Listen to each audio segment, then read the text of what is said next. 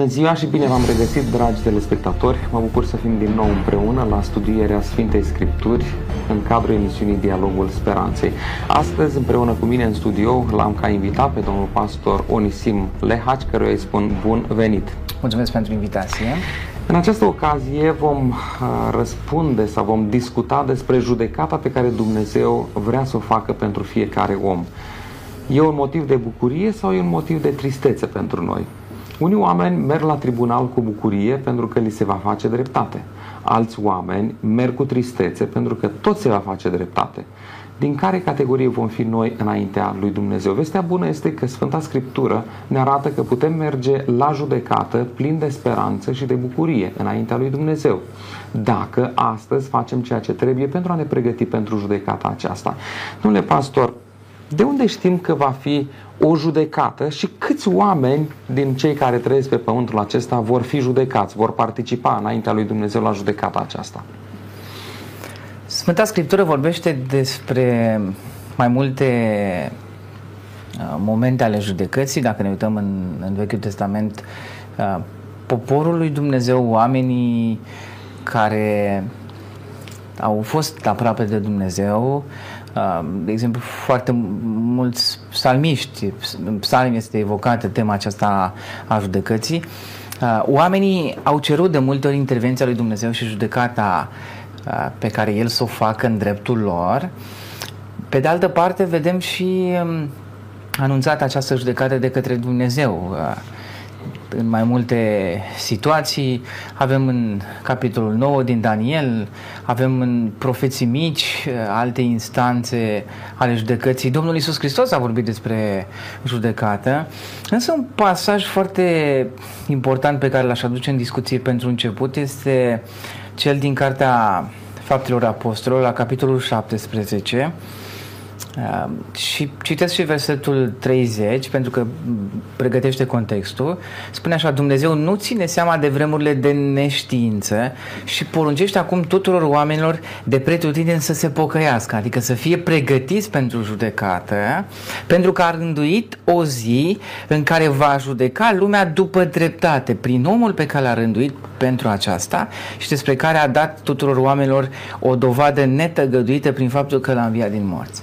Deci pasajul acesta scris de către Evanghelistul Luca vorbește despre faptul că Dumnezeu încă dinainte a rânduit o judecată, a stabilit un moment în, în timp când va face această judecată și mai spune aici un lucru foarte important. Mai spune că această judecată va fi făcută de către Hristos. În teologia nou testamentală, începând din Cartea Faptelor și în epistole, Iisus Hristos uh, are și rolul acesta de judecător. El este prezentat ca și legiuitor, cel care dă legea, dar are și rolul acesta. Deci acest epitet, acest titlu uh, care îl capătă Iisus Hristos, cumva include această judecată pe care o va face Dumnezeu și mm, este rânduită să o facă, să o facă Hristos. Uh, da, Apoi mai sunt alte pasaje, mi se pare un pasaj foarte important, cel din uh, Eclesiastul. Uh, în ultima parte spune că Dumnezeu a, a, a rânduit o zi a judecății și până la urmă toți va trebui să stăm în fața lui Dumnezeu și vom fi judecați. Acum depinde, dacă ne uităm în Scriptură, sunt mai multe momente de judecată, adică putem să vorbim despre o judecată finală, și o să intrăm probabil în detaliu, o judecată ne o numim de cercetare sau o judecată a, investigativă, adică o judecată, Dumnezeu a, înainte de a face judecata finală investigează lucrurile. Bun, ele sunt parte de fapt a unui proces mai lung a, pe care l-a, l-a gândit Dumnezeu, dar cu diverse etape a, și iarăși un pasaj foarte important spune Domnul Iisus Hristos, cine crede în mine nu vine la judecată. Adică nu va avea parte de judecata aceea dură, de sentința dură, pentru că prin Isus Hristos nu, nu vom putea uh, dacă El e, e, e judecătorul și avocatul nostru, e, e nu favoarea noastră, ne ajută la judecată, atunci vom putea trece cu bine de această judecată. Spuneți de mai multe faze ale judecății. Dacă ne uităm și în procedura de astăzi, există o fază de cercetare, când se adună dovezile, apoi există faza de judecare și apoi faza de punere în executare a sentinței uh, primite. Cam așa vorbește Biblia și în cazul lui Dumnezeu, da, o judecată de cercetare, să spunem, sau când se face această cercetare, în cazul celor care sunt credincioși, au declarat că sunt de partea lui Dumnezeu, apoi judecata aceea la venirea Domnului Isus Hristos și faza de executare, de punere în executare a sentinței. Întrebare. Câți oameni vor participa la judecata aceasta? Uh, auzim la știri mereu că atunci când cineva primește câte o condamnare sau e pasibil să primească o condamnare, face în așa fel încât să tot amâne, să tot amâne până când se prescriu faptele și scapă basma curată, am putea spune. La Dumnezeu se poate lucrul acesta? Poate cineva să ocolească judecata aceasta? Um, dacă Scriptura spune că orice persoană, toată lumea spune că uh, în pasajul pe care l-am citit, că Dumnezeu va, aduce, va judeca lumea după dreptate. Uh, trebuie să ținem cont de un lucru. Păcatul a adus foarte multă nedreptate în lumea noastră. Cu toții ne plângem că nu există dreptate. Dacă există un Dumnezeu, spun atei, ar trebui să existe dreptate. Adică lucrurile, haosul din, din lumea noastră uh, este de multe ori și un motiv de îndoială pentru anumite persoane, însă în momentul acesta în care Dumnezeu spune că va aduce totul la judecată, va face judecată pentru fiecare persoană. Și dacă ne uităm puțin în, în pasajul din uh, Daniel, spune că s-au așezat niște cărți Adică e, e o judecată, am putea să spunem, totală, cuprinde, cuprinde fiecare persoană. Nu, nu sunt uh, unii ocoliți, adică nu va, nu va avea parte de prescriere nimeni, uh, va avea parte de o grațiere. În momentul în care Hristos uh, va oferi șansa păcătosului să treacă la judecată, pentru că uh, până la urmă, dacă ar fi să ne judece Dumnezeu după faptele noastre, cu toții ar trebui să fim condamnați și să merităm moartea și uh, să primim în cele din urmă această executare uh, finală. Însă, Scriptura ne spune despre faptul că Dumnezeu, uh, prin Isus Hristos, ne oferă această grațiere. Adică, dacă credem în El, îl acceptăm ca mântuitor personal, nu vom, uh, nu vom avea parte de această sentință totală, vom trece de această judecată. Uh, asta nu înseamnă că Dumnezeu nu mai este drept și pe unii condamnă, iar pe alții nu. Dumnezeu îi va condamna pe cei care nu. Pentru că ați văzut, uh, uh, când vorbește de judecată, Apostolul Luca vorbește despre faptul că Dumnezeu îi cheamă pe toți oamenii să se pregătească pentru această judecată. În momentul în care tu ți-ai rezolvat problema vieții tale uh, și în momentul în care s-a întâmplat în viața ta acest proces al pocăinței și s-a, s-a schimbat viața ta, în momentul acela nu vei mai nu-ți va mai fi frică de judecată. Acum mi-amintesc uh, despre faptul că la un moment dat la un curs de, de teologie un profesor ne spunea că persoanele care uh, au o relație specială cu Dumnezeu uh, așteaptă cu bucurie judecata. Uh, dacă vă uitați în psalmi, uh, în psalmi, psalmii vorbesc foarte mult despre judecate, dar uh, persoanele care vorbesc despre această judecată sunt oameni care au o relație specială. Ei, ei așteaptă, invocă judecata divină. Vor să se întâmple cât mai repede această judecată pentru că uh, este, le este favorabilă. Pentru că ei, ei și-au rezolvat problema vieții lor uh, și sunt pregătiți pentru, pentru acest proces de judecată. Uh, dați-mi voie să citesc un verset care mie îmi place mult în uh, domeniul acesta, 2 Corinteni, capitolul 5, versul 10, căci toți trebuie să ne înfățișăm înaintea scaunului de judecată al lui Hristos, pentru ca fiecare să-și primească răsplata după binele sau răul pe care îl va fi făcut când trăia în trup. De aici se desprind câteva lucruri. 1. Judecata e pentru răsplată în cazul unora, celor care au făcut da. binele, e pentru pedeapsă în cazul celor care au făcut răul, dar un lucru foarte important, nu doar că toți trebuie să ne înfățișăm, noi vom da socoteală de perioada cât suntem în viață, cât trăim în trup. Unii teologi spun că după moarte se mai pot face anumite schimbări potrivit acestui verset, și sunt multe, nu, nu e singurul, uh, Dumnezeu ia în calcul perioada cât omul trăiește și poate face alegeri de partea lui Dumnezeu sau împotriva lui Dumnezeu. Iar la judecată aceste alegeri vor fi uh, uh, arătate, vor fi aduse la, la iveală. Cum să trăim noi acum? Pentru că atunci să avem parte de bine. Da, acum, vedeți, dumneavoastră ați amintit despre un fapt, despre o, un lucru pe care vrea să-l facă omul. Omul vrea să scape de această judecată și în, în teologia creștină există și această variantă că tu poți să-l ajuți pe cel care a murit, nu și-a rezolvat problema. Dar dacă cei care încă mai sunt în viață fac ceva pentru el, el poate să fie ajutat să scape de această judecată. Această concepție teologică este greșită pentru că Scriptura ne vorbește despre responsabilitatea noastră. Deci noi, fiecare dintre noi, suntem responsabili și aduc un pasaj din uh, uh Eclesiastul, capitolul 12, care spune așa Să ascultăm, dar încheierea tuturor învățăturilor. Temete de Dumnezeu și păzește poruncele Lui. Deci, responsabilitatea este a noastră. Nu poate face nimeni nimic în dreptul nostru după ce noi am, am terminat uh, socoteala pe pământul acesta. Aceasta este datoria oricărui om, căci Dumnezeu va aduce orice faptă. Deci fiecare faptă pe care am făcut-o noi, orice lucrurile pe care doar noi le știm, sunt ascunse. Uh, și judecata aceasta se va face cu privire la tot ce este ascuns, fie bine, fie rău.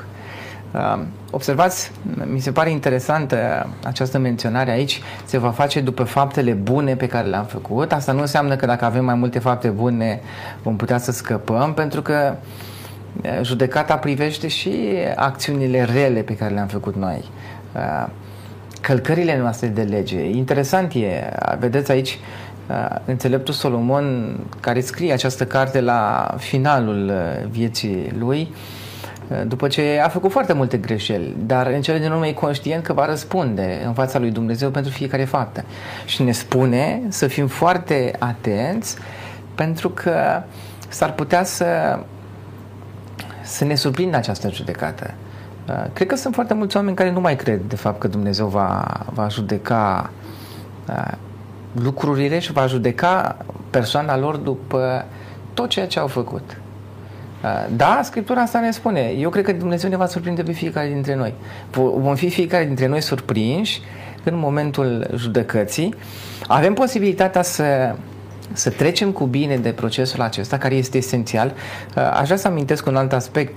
Gândiți-vă că Dumnezeu a fost acuzat. Uh, noi am tot discutat în alte ocazii despre faptul că uh, în momentul în care am discutat despre legea lui Dumnezeu, că Dumnezeu a fost acuzat că legea lui nu este bună. Păi este nevoie, planul de mântuire prevedea tocmai ca Dumnezeu să să fie justificat. Cum se va face această justificare a lui Dumnezeu când toată lumea va recunoaște că El este drept dacă nu va exista o judecată? Deci, până la urmă, judecata aceasta este imperios necesară. Pentru că e, e, în joc, e în joc Dumnezeu, în primul rând. Am și înțeles. noi.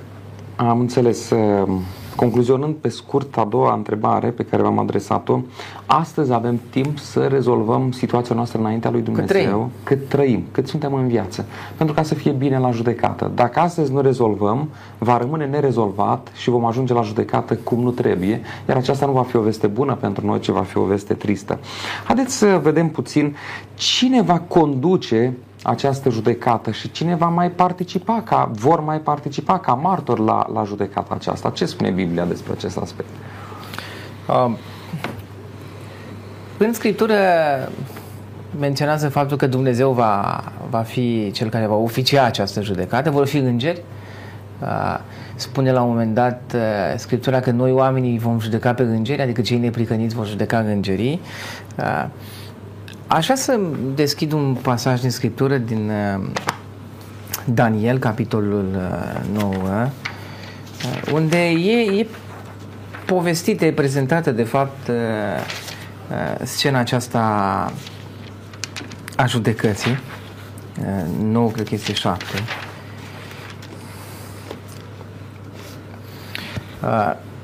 Spune Scriptura în versetul 9, capitolul 7, m-am uitat la aceste lucruri până când s-a așezat niște scaune de domnie.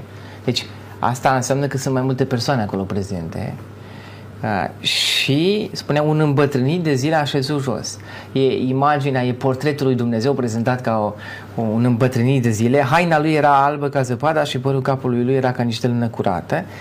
Spune că scaunele de domnie erau ca niște flăcări de foc și roțile lui ca un foc aprins. Apoi mii de mii de slujitori, deci foarte multe persoane participă la această judecată și spune că s-a ținut judecata și s-au deschis cărțile. Și în momentul acela foarte interesant apare în timpul acestei scene de judecată o persoană care semăna, spune aici, ca un fiu al omului. Această, acest rol, acest epitet de fiul omului este de fapt o asumare a lui Hristos. Noi îl avem în Evanghelie prezentat pe Hristos. El se identifică cu acest fiu al omului. Și teologii recunosc de fapt că aici este vorba despre Hristos care are un rol important în acest proces de, de judecată. Probabil că vor fi multe alte persoane, ființe divine, îngeri, dar cred că e, e un lucru foarte important. Spune că vor fi niște uh, Uh, niște cărți prezentate. Probabil că vor fi oameni sau ființe care vor, vor aduce dovezi. Uh, acum, noi înțelegem procesul acesta de judecată, care e descris aici în Daniel, capitolul 7, ca fiind de fapt o, o, și un, un moment de judecată, să o numim așa, de cercetare. Adică este înaintea uh, procesului final. Pentru că aici, vedeți, observați, pare a fi că scena aceasta descrie doar uh, o scenă de judecată din ceruri. Nu, nu vedem încă oameni prezentați aici. Uh, în Apocalipsa, dacă o să mergem în Apocalipsa, vedeți că o să, o să fie uh, în scenă și oameni care participă la judecare. Aici nu avem. Deci asta înseamnă că e, e partea investigativă a, a judecății. Acum, un alt aspect, noi înțelegem în teologia adventistă faptul că în Apocalipsa, capitolul 14, e anunțată de fapt această judecată. Textul acesta spune că uh, temeți-vă de Dumnezeu și dați-i slavă căci a venit ceasul judecății Lui. Deci e o anunțare a acestui uh, moment de judecată și partea aceasta de, de investigare. Apoi, la partea finală, vom participa și noi, oamenii. Pentru că atunci mi se vor prezenta toate lucrurile și vom fi judecați, așa cum am spus, potrivit cu ceea ce ne învață Scriptura, după toate faptele pe care le-am făcut. Citeați din cartea profilului Daniel despre faptul că la un moment dat a sosit unul care semăna cu un fiu al omului, spuneați că este Mântuitorul Iisus Hristos. Ce rol are Mântuitorul Iisus Hristos la judecata uh, înaintea lui Dumnezeu, la judecată înaintea lui Dumnezeu? Uh, acest uh, pasaj din Daniel nu ne spune foarte multe lucruri despre el, spune că îi se dă stăpânirea. Uh, deci el are un rol aici. Observați, foarte important să facem puțin deosebirea dintre uh, anumite roluri pe care le are Hristos. El este și împărat. Uh, prezentat aici ca împărat care conduce. În Vechiul Testament, dacă ne uităm puțin, uh, știți cine era judecător? Era împăratul, cel care conducea. El era judecătorul suprem, nu? Uh, avem alte texte în, în Scriptură unde ni se spune că dacă păcătuiește cineva, avem la Tatăl un mijlocitor, pe Iisus Hristos cel neprihănit. Deci El are rolul să ne ajute să scăpăm cu bine de această judecată. Deci El este mijlocitor. Uh, e, adică ce înseamnă Cum putea traduce în termeni avocat, actual, avocat. Susținător sau apărător. Ne, ne ajută în, în procesul acesta de, de judecată și observați, e menționată aici calitatea lui suprem, e cel neprihănit. Adică nu ne poate ajuta cineva uh, la judecată decât el. Uh, de ce ne poate ajuta? Pentru că, observați, când vorbim despre judecată, e foarte important să vorbim despre un alt aspect. Uh, Scriptura vorbește despre neprihănirea atribuită. Un, un concept teologic foarte important în, în doctrina creștină, adică Hristos ne poate ajuta la judecată dacă El ne-a atribuit neprihănirea Lui. Dacă noi am acceptat-o. Altfel nu vom putea să, să trecem cu bine de, de, această, de această judecată. Uh, dați-mi voie să mai citesc un verset care îmi place iarăși foarte mult. De aceea și poate să mântuiască în chip de săvârșit pe cei ce se apropie de Dumnezeu prin El, pentru că trăiește pururea ca să mijlocească pentru ei. Evrei, capitolul 7, cu versetul 25. Interesant că Mântuitorul Iisus Hristos nu doar că a plătit prețul iertării a salvării noastre pe crucea de pe Golgota, ci El mijlocește pentru fiecare dintre noi la judecata aceasta. Uh, mijlocește în favoarea prețului plătit de către el. Acum, mijlocirea lui Hristos văzută din uh, această perspectivă, observați, Cartea Evrei vorbește despre rolul lui Hristos de mijlocitor, adică El ne ajută ca să ne pregătim pentru momentul acela, adică El mijlocește pentru noi ca noi să, să rezolvăm anumite probleme pe care le avem. Ne ajută. Ce înseamnă mijlocirea aceasta? Înseamnă, de fapt, ajutorul pe care ne oferă El pentru ca noi să uh, ajungem să trăim o viață neprihănită. Pentru că nu vom putea să să fim, adică nu vom putea să primim mântuirea aceasta dacă nu există o schimbare în viața noastră. Uh, dacă Hristos a murit pentru ca noi să devenim neprihăniți și e mijlocitorul nostru, tocmai asta, El ne susține pentru ca să schimbe viața noastră. Deci, mijlocirea aceasta nu va, adică nu înseamnă că dacă la final eu am făcut toate relele pe pământul acesta, la final, nu știu, cumva mă poate ajuta Hristos apelez la El și El mă poate ajuta. Nu, El mă ajută în timpul vieții mele. Deci El mijlocește pentru mine. Această mijlocire, de fapt, e o susținere în a mă ajuta pe mine să, să trăiesc o altă viață, să trăiesc viața pe care a trăit-o Hristos. Uh, pentru că spune aici, uh, trăiește pururea ca să mijlocească pentru noi. Dar să mijlocească pentru ca noi să devenim mai buni, altfel de persoane. Uh, deci această mijlocire nu e cumva ultima, ultima fază a judecății, ci este o, o mijlocire care are de-a face cu întreaga noastră viață. Adică toată pregătirea noastră, de Hristos mijlocește pentru toată pregătirea noastră pentru ca în momentul acela să putem trece cu bine de această judecată. În același timp, dacă cineva a făcut ceea ce nu este bine înaintea lui Dumnezeu, a trăit o viață păcătoasă, Mântuitorul, prin mijlocirea lui, iartă toată viața aceea dacă acea Corect. persoană și-a pus viața în mâna lui Dumnezeu. Poate că are două valențe mijlocirea sau mai multe. Acum, vedeți, uh, rolul lui Hristos de judecător nu este neapărat numai să, să execute sentința. Uh, Hristos are mai multe roluri în, în procesul acesta.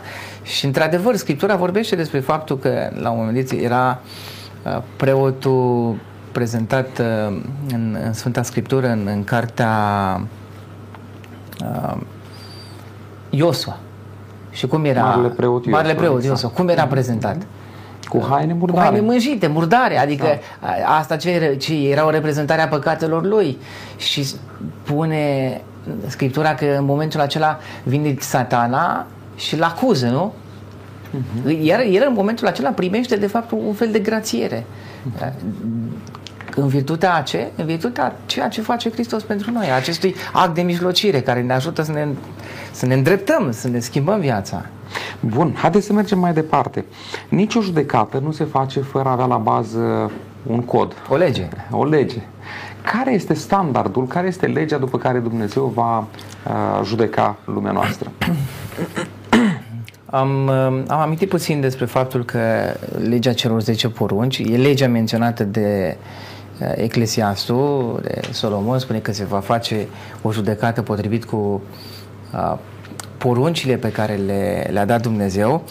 Uh, apoi avem în Iacov un text foarte interesant, uh, capitolul 2, începând de la versetul 10, că cine păzește toată legea și greșește într-o singură poruncă se face vinovat de toate. Căci cel ce a zis să nu prea curvești, a zis și să nu ucizi. Uh, acum dacă nu prea curvești, dar ucizi, te faci călcător al legii? Și vorbiți să vorbiți și să lucrați ca niște oameni care au să fie judecați de o lege. Și interesant că numește o lege a slobozeniei. A libertății, adică o lege, uh, o lege bună. Mm. Deci vom fi judecați fiecare dintre noi potrivit cu, cu legea lui Dumnezeu. Asta înseamnă potrivit cu standardul lui Dumnezeu, nu cu standardele noastre. Că și judecata, când vorbim despre un proces uh, Uh, civil, nu? Se, va fa- se face după niște legi uh, ale unui stat, după anumite reguli. Uh, de asemenea, Scriptura vorbește de aceste reguli, cele 10 porunci, poruncile lui Dumnezeu, care reprezintă, am putea să spunem, standardul după care fiecare persoană va fi judecată. Uh, și dacă ai călcat una, foarte interesant, adică vedeți dacă de obicei în, că vorbim de, de un proces în termenii noștri juridici, ești condamnat pentru lege pe care ai călcat-o, dar aici, dacă ai greșit o poruncă, deci ai călcat una, te faci vinovat și de celelalte. Deci observați că lucrurile se complică puțin, sunt un pic mai, mai nuanțate în, în teologia biblică. Am înțeles, am ajuns la jumătatea emisiunii. Uh, continuăm. Pe ce bază vor fi analizate cazurile la judecată? Uh, Biblia vorbește despre lucrul acesta. Haideți să vedem puțin despre ce ne spune. Um, în, în Apocalipsa avem uh, mai multe scene prezentate ale judecății și în capitolul 20 uh, ni se spune că a fost deschisă o altă carte care este cartea vieții. Și morții au fost judecați după faptele lor, după cele ce erau scrise în, car, în cărțile acelea, știți, în cărțile prezentate. Asta înseamnă de fapt că Dumnezeu are acum, știți cum e, pentru noi trebuie să înțelegem că această, că Scriptura a fost scrisă și oamenii din vremea aceea înțelegeau de fapt prin cărți. Nu erau niște cărți, că erau de fapt niște soluri atunci. Vedeți? Noi nu mai folosim astăzi soluri, folosim cărți. Probabil că Dumnezeu are o bază de date, acum dacă ar fi să vorbim, să traducem în, în limbajul noștri, actual. În limbajul actual, o bază de date cu toate informațiile. Cu fiecare detaliu al vieții noastre. Și spune că toți au fost, spune că și morții.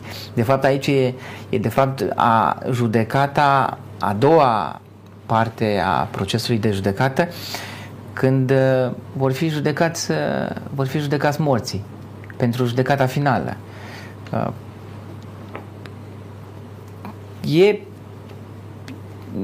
vedeți, nu, nu știm cum se va desfășura tot acest proces, nu avem foarte multe detalii, dar ne spune Scriptura foarte clar că va, va fi o evidență foarte clară a tuturor uh, faptelor pe care le-am făcut noi, menționate și scrise în aceste, în aceste cărți. Dar ceea ce este interesant, Dumnezeu judecă și motivele care sunt în spatele acțiunilor noastre. E posibil ca cineva să fi făcut un lucru care a ieșit rău, dar intenția să fost una bună sau e posibil ca invers, cineva să fie avut o intenție rea și până la final să iasă un lucru bun. Noi oamenii îl lăudăm pe cel de-al doilea, însă Dumnezeu cunoaște ce a stat în spatele unor acțiuni și toate acestea vor fi puse în balanță, dacă putem spune așa, înaintea lui Dumnezeu la judecată. Uh, acum, vedeți, Domnul Iisus Hristos, când vorbește despre judecată, e puțin dur, categoric. Spune că vă, vă spun că în ziua judecății, și Iisus a vorbit despre judecate de mai multe ori, în pilde, în predicile lui, spune că oamenii vor da socoteală de orice cuvânt nefolositor. Adică, uh, știți cum e, noi am, am încercat cumva, știți, să găsim o scuză pentru anumite cuvinte pe care le-am spus.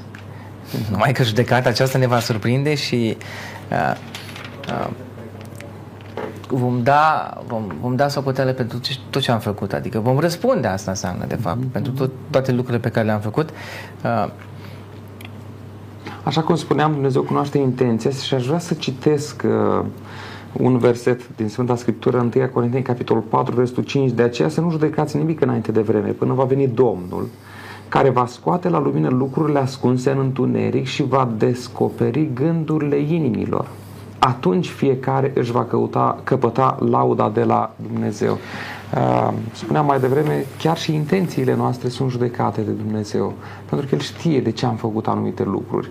Nu înțelegeau uh, unii, unele persoane versetul pe care l-ați citat de mai multe ori din Eclesiastul. Răul e normal să fie adus la judecată înaintea lui Dumnezeu, dar binele de ce? Uneori sunt săvârșite lucruri bune, dar cu intenții rele. și atunci Dumnezeu da. va uh, descoperi toate lucrurile acestea și le va, le va judeca după dreptate. Acum, spuneați uh, dumneavoastră despre faptul că vedeți, Dumnezeu va, va face o judecată completă. Știți cum e? În, în toată perioada creștină și astăzi, noi oamenii am vrea să facem noi judecată înaintea lui Dumnezeu. Și de asta scrie uh, Apostolul Pavel, spune că va scoate la lumină lucrurile ascunse în întuneric. Adică să nu ne pripim noi să facem o judecată. Dacă vă amintiți în pilda uh, neghinei, uh, acolo e menționat uh, elementul acesta și scena aceasta a judecății când, știți cum e, greu crește împreună cu neghină. Oamenii ar vrea să, să scoată, să facă judecata mai repede, pentru că se întâmplă câteodată în biserică ca anumite persoane să fie foarte nemulțumite pentru că de ce nu sunt foarte repede judecați anumiți oameni? Știți, Scriptura ne spune să fim atenți. Pentru că Dumnezeu va face El, adică s-ar putea ca noi să nu știm totul, să nu, știm, să nu cunoaștem toate lucrurile, dar să fim foarte pripiți în a, în a emite niște judecăți și în felul acesta să greșim. De aceea spune eu, eu cred că Pavel e foarte, e foarte concludent aici și spune că el știe de fapt totul, lucrurile ascunse. Vă dați seama, fiecare dintre noi avem foarte multe lucruri pe care nu le știe nimeni. Atunci, Doar Dumnezeu. Atunci în ziua aceea Dumnezeu le va, le va duce la judecată, adică nu vom putea să, să ascundem nimic în fața Lui. În fața unei judecăți care va fi atât de bine făcute, atât de, atât de bine organizată și atât de, de uh, echitabilă. Va fi o judecată echitabilă. Întru totul. Da, s-a spus că judecata se va face după ceea ce este scris în cărți, însă e o carte în care m-aș bucura să scrie de fiecare dintre noi. Cum se numește această carte? Um, mă referiți la Cartea Vieții? Uh, în Cartea Vieții, acum vedeți dacă ne uităm puțin în teologia biblică, uh, Scriptura spune că fiecare persoană, nu în momentul în care se naște, este menționată în această carte.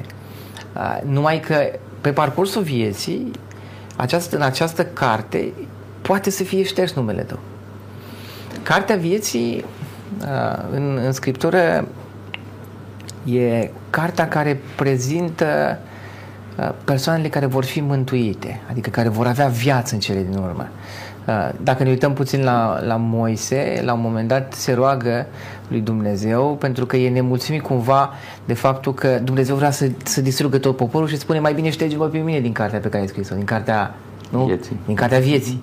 Și Dumnezeu spune, nu, că fiecare va fi răspunzător, nu? Nu pot să fac lucrul acesta. Hmm. Acum, personal, consider că fiecare dintre noi, în momentul în care uh, am avut posibilitatea, am primit Harul lui Dumnezeu, ne-am născut, suntem menționați în Cartea Vieții. Însă, este și Cartea Morții, nu? Eu, interesant aici să știți că egiptenii chiar aveau așa o, o carte denumită Cartea Morții. Adică vor fi șterse numele noastre în această carte a vieții dacă nu vom avea posibilitatea să nu ne vom încadra uh, și vom trece de această judecată să ajungem în, în ceruri, să primim viața veșnică, pentru că despre asta, cartea aceasta a vieții este o carte care vorbește despre uh, viață, despre continuitatea vieții. Pe care... Dumnezeu să ajute ca numele fiecare dintre noi să, să rămână acolo. fie scrise și să rămână acolo, pentru că atunci când cineva îl primește pe Domnul Hristos și numele este scris în cartea vieții, dacă el se întoarce la o viață de păcat, de neascultare față de Dumnezeu, se întâmplă un lucru cu numele lui care a fost scris în Cartea Vieții. De ce insist pe, pe tema aceasta? Există iarăși un curent teologic în zilele noastre care spune că odată ce numele tău a fost scris în Cartea Vieții, niciodată și nimeni nu-l va mai putea șterge de acolo. Ori Sfânta Scriptură spune cu totul altceva. Atunci când îl primești pe Mântuitorul, numele tău este trecut în cartea vieții, dar dacă te întorci la o viață de păcat, departe de Dumnezeu, ce se întâmplă cu numele? Um, observați aici, uh, în, în Apocalipsa, capitolul 20, vorbește despre cartea vieții, dar spune că și morți au fost judecați după faptele lor, după cele care erau scrise în cărțile acelea. Uh, probabil că nu există numai o singură carte. Uh, deci, spune că morții au fost judecați. Aici este prezentată de fapt a doua scenă a judecății. Cei care au primit uh, mântuirea nu mai participă. Ei sunt împreună cu, sunt împreună cu, cu Hristos uh, și vor judeca lumea, îi vor judeca pe ceilalți. Uh, aici e vorba despre a doua moarte, cei care vor avea parte de a doua moarte. Deci sentința judecății finale va duce la a doua moarte. Pentru că unii vor învia să-L vadă pe Hristos, ei nu vor avea parte, nu vor fi, nu vor fi luați împreună cu Hristos în, în, în ceruri, așa cum ne vorbește Scriptura, ei vor, vor muri din nou, dar vor fi de, de ce vor învia ei? Ca să vadă, să-L vadă pe Hristos, așa le-a promis, nu? Că cei care l-au răstignit și alte persoane vor, vor, vor participa. Deci despre această judecată este vorba aici și spune aici că morții au fost judecați după faptele lor după tot ce era scris acolo. Acum, probabil că cei care nu mai sunt scriși în cartea vieții, că problema pe care ați ridicat-o dumneavoastră este bun, dar uh, unii spun că dacă ești scris acolo în cartea vieții, rămâi acolo până, adică ești predestinat exact. să fii în această carte menționat. Nu te mai șterge, nu te mai poate șterge nici Dumnezeu. Păi lucrul acesta este în total dezacord cu ceea ce ne învață Scriptura. Deci tu ești menționat și scris în cartea vieții atâta timp cât rămâi aproape de, de Dumnezeu. Dumnezeu. Rămâi atâta timp cât Hristos este de partea ta. Uh-huh. În momentul în care tu ai plecat și ai ajuns un om rău, uh, ești un om păcătos, care nici măcar nu mai vrea să se întoarcă la Dumnezeu, pentru că asta e problema. Păcătosul care încă trăiește are șansa să se întoarcă la Dumnezeu și să, și să fie rescris în această carte, dacă el s-a, s-a, s-a depărtat. Uh, Totul depinde de noi. Deci știți că acest destinul uh, nostru depinde de noi, de alegerile noastre. Această carte uh, menționează de fapt alegerile noastre. Dacă noi alegem să fim cu Dumnezeu, vom fi scriși în cartea vieții. Dacă nu, vom fi șterși de acolo. Da, Dumnezeu să ajute ca da Dumnezeu să trăim în așa fel încât relația sau legătura noastră cu Dumnezeu să nu fie întreruptă de nimic și atunci noi vom rămâne scriși în cartea vieții. Mergem un pas mai departe. Ce făgăduință este făcută biruitorului în cartea Apocalipsei? Uh, e foarte interesant uh, în această carte, în special în capitolul 3, unde Dumnezeu vorbește bisericii din Sardes, um, spune așa, vorbește despre, despre final, despre victorie, despre biruință, spune așa, cel ce va birui va fi îmbrăcat astfel în haine albe. Hainele albe ce reprezintă? Reprezintă un caracter, reprezintă neprihănire, e o metaforă pentru uh, Uh, pentru o altfel de viață, pentru o viață neprihănită, nu-i voi șterge nici de cum numele din cartea vieții. Deci observați, Scriptura ne spune că poate fi șters acest nume. Deci nu decidem noi, nu spunem noi, nu știu, creștinii adventiști de ziua șapte. Spune Scriptura că vor fi șterși și voi mărturisi numele lor înaintea Tatălui și înaintea îngerilor Lui. Deci, cu alte cuvinte, uh, cel care va birui va rămâne acolo, în cartea vieții. Uh, și și Dumnezeu se va lăuda. Deci cu asta spune că va, va mărturisi uh, numele înaintea Tatălui, deci Hristos face lucrul acesta și înaintea îngerilor. Uh, e, e, e foarte frumoasă făgăduința aceasta. Iarăși, când spune că Mântuitorul va mărturisi numele, numele noastre înaintea Tatălui, e o formă de mijlocire. Corect. Tată a făcut acest om lucruri care nu trebuiau făcute. O formă de susținere. A, uite că a. viața lui a fost schimbată, m-a primit pe mine, iar pe cruce eu am plătit pentru el. Am plătit pentru păcatul lui. Deci e, e, e din nou uh, o în, îndreptățirea noastră pe care o face Hristos, adică pledează Hristos pentru noi înaintea lui Dumnezeu. Și spune, uite, omul acesta, într-adevăr, uh, a biruit, a, a, a învins păcatul și merită să rămână în această carte. Bun. Ce alte lucruri sau ce altceva este notat în cărțile lui Dumnezeu pe lângă ceea ce am discutat noi? Acum, cred că Dumnezeu notează foarte, foarte multe lucruri. Aș vrea să menționez un, un pasaj din uh, Neemia, capitolul 13. Unde se pare că Neemia e, e foarte interesat de acest proces al, al judecății și în capitolul, în versetul 14, capitolul 13, versetul 14, uh, îi, îi insistă la Dumnezeu și spune următoarele lucruri. Aduți aminte de mine, Dumnezeule, pentru aceste lucruri și nu uita faptele mele evlavioase, făcute pentru casa Dumnezeului meu și pentru lucrările care trebuie păzite în ea.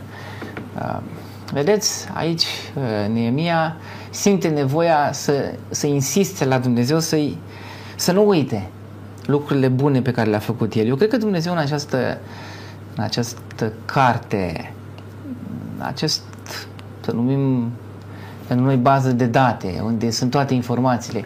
Acum, știți cum e? Eu cred că Dumnezeu e, e atât de, de, de inteligent și probabil că în momentul în care va, vom sta în fața judecății, va prezenta un istoric cu toată viața noastră. Adică dacă noi astăzi putem uh, uh, imortaliza scene și putem avea clipuri, putem aduce dovezi Păi Dumnezeu în momentul acela va prezenta probabil o, un istoric cu toate, cu toate evenimentele noastre și interesant este, observați, simte nevoia Neemia să, să se roage pentru lucrul acesta, să păstreze Dumnezeu o, o amintire bună a tuturor lucrurilor bune pe care le-a făcut. Eu cred că lucrurile bune contează și sunt menționate acolo, adică să nu credem că Dumnezeu menționează numai lucruri rele. Adică dacă are acolo Dumnezeu foarte multe lucruri rele, El ne va uh, ne va condamna. Nu, El ne va judeca și după lucrurile bune pe care le-am făcut. Și deciziile bune ale noastre pe care le-am luat. Referitor la aceasta, vorbeam cu cineva care participa la jurii uh, uh, la concursurile de muzică și întrebam cum notează ceea ce se întâmplă acolo. Și mi-a spus că unii jurați notează greșelile. Da, Alți jurați Uh, notează acele pasaje dificile, dar care au fost uh, interpretate cu măestrie și adună. Deci unii scad, alții adună. Alții uh, jurați în același timp notează și greșelile și cele bune. Dumnezeu notează la fel toate lucrurile, însă cel mai important și cel mai mare lucru care contează înaintea lui Dumnezeu este faptul dacă omul îl acceptă pe Mântuitorul Iisus Hristos, poate omul să facă toate faptele bune din lumea aceasta, dacă nu-l acceptă ca Mântuitor pe Mântuitorul Iisus Hristos, atunci el nu va avea parte de bine la judecată. Știți cum e? Astea sunt marile evenimente din viața noastră, adică avem, uh, în viața fiecare dintre noi sunt, sunt anumite momente importante, momentele noastre de, de întoarcere la Dumnezeu. Alea sunt cele mai importante, adică când s-a schimbat viața noastră totală. Cu siguranță că aceste lucruri sunt menționate acolo, sunt uh-huh. uh, deciziile noastre de, a, de a-L accepta pe Hristos, rurămintele noastre, uh, poate de multe ori și juruințele, provocările, uh, momentele în care i-am promis lui Dumnezeu anumite lucruri. Toate sunt, sunt notate acolo și Dumnezeu are o, o evidență completă a tuturor lucrurilor. Vorbeam ceva mai devreme despre faza aceasta de uh, cercetare a judecății. Cu cine va începe faza aceasta Dumnezeu a judecății? Uh, există un pasaj foarte, foarte important și sugestiv. Uh, Apostolul Petru, care a fost un profund teolog, un mare teolog al al bisericii și un foarte bun lider și conducător, spune în capitolul 4, 1 Petru capitolul 4 cu versetul 17, că suntem în clipa când judecata lui Dumnezeu stă să înceapă de la casa lui Dumnezeu. Dumnezeu. Interesant. Adică începe cu cei care sunt ai lui. Sunt ai lui. De ce? Pentru că tocmai aceste persoane uh, trebuie să fie deci se face judecata în dreptul lor, e judecata aceasta uh, de investigație care le oferă lor șansa, posibilitatea să fie în categoria celor mântuiți, că Hristos vorbește despre două categorii. Toată, toată Scriptura despre cei care vor fi mântuiți și cei care vor fi condamnați. Deci aceștia care sunt al lui Dumnezeu, copiii lui Dumnezeu, uh, nu, nu, ne, nu ne menționează aici un timp. Adică nu ne spune când. Dar uh, ne spune să fim atenți pentru că începe cu noi. Și de aceea e foarte important uh, uh, fiecare lucru pe care îl facem noi. Da, dumneavoastră pomeneați și textul care spune că cine îl primește pe Mântuitorul nu vine la judecată, ci a trecut de la moarte la viață. De ce? Pentru că tocmai înaintea lui Dumnezeu judecata aceasta a avut loc, el a fost găsit credincios și când vine Mântuitorul îl ia direct în împărăția, în împărăția lui. Deci el a trecut prin procesul de judecată. El exact. nu mai vine, nu, nu mai are parte de sentința finală. El e grațiat. Mm-hmm. Nu? Adică uh,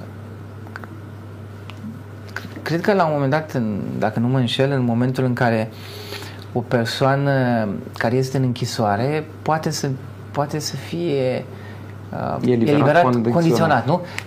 Cine oferă această eliberare condiționată? Se face tot așa un fel de investigare, da, instanța, și parcă procurorul, nu? Sau nu, judecătorul. Tot instanța, judecătorul. judecătorul. Da. Deci, judecătorul îi oferă posibilitatea să fie eliberat condiționat. Deci, observați că în aceleași termeni, bine, puțin diferit, Dumnezeu lucrează mult mai, mai profund și mai bine decât o facem noi oamenii. Va, va face lucrul acesta pentru cei care sunt uh, ai lui. Sunt parte din casa lui Dumnezeu. Da. Vedeți, casa lui Dumnezeu include aici, e o metaforă pentru a include pe toți cei care sunt uh, ai lui. Domnule pastor, suntem la finalul acestei emisiuni. Ultima întrebare și dacă doriți să faceți și o concluzie a emisiunii de astăzi. Ce asigurare dă Dumnezeu celor care acceptă iertarea sa? Dumnezeu ne spune că cei care vom, uh, vom primi, de fapt, iertare, vom putea să, să fim uh, salvați. Spune Scriptura în Evrei, capitolul 8, cu versetul 12, pentru că le voi ierta nelegiuirile și nu mă voi mai aduce aminte de păcatele uh, lor. Deci, iertarea pe care o oferă Dumnezeu înseamnă iertare totală.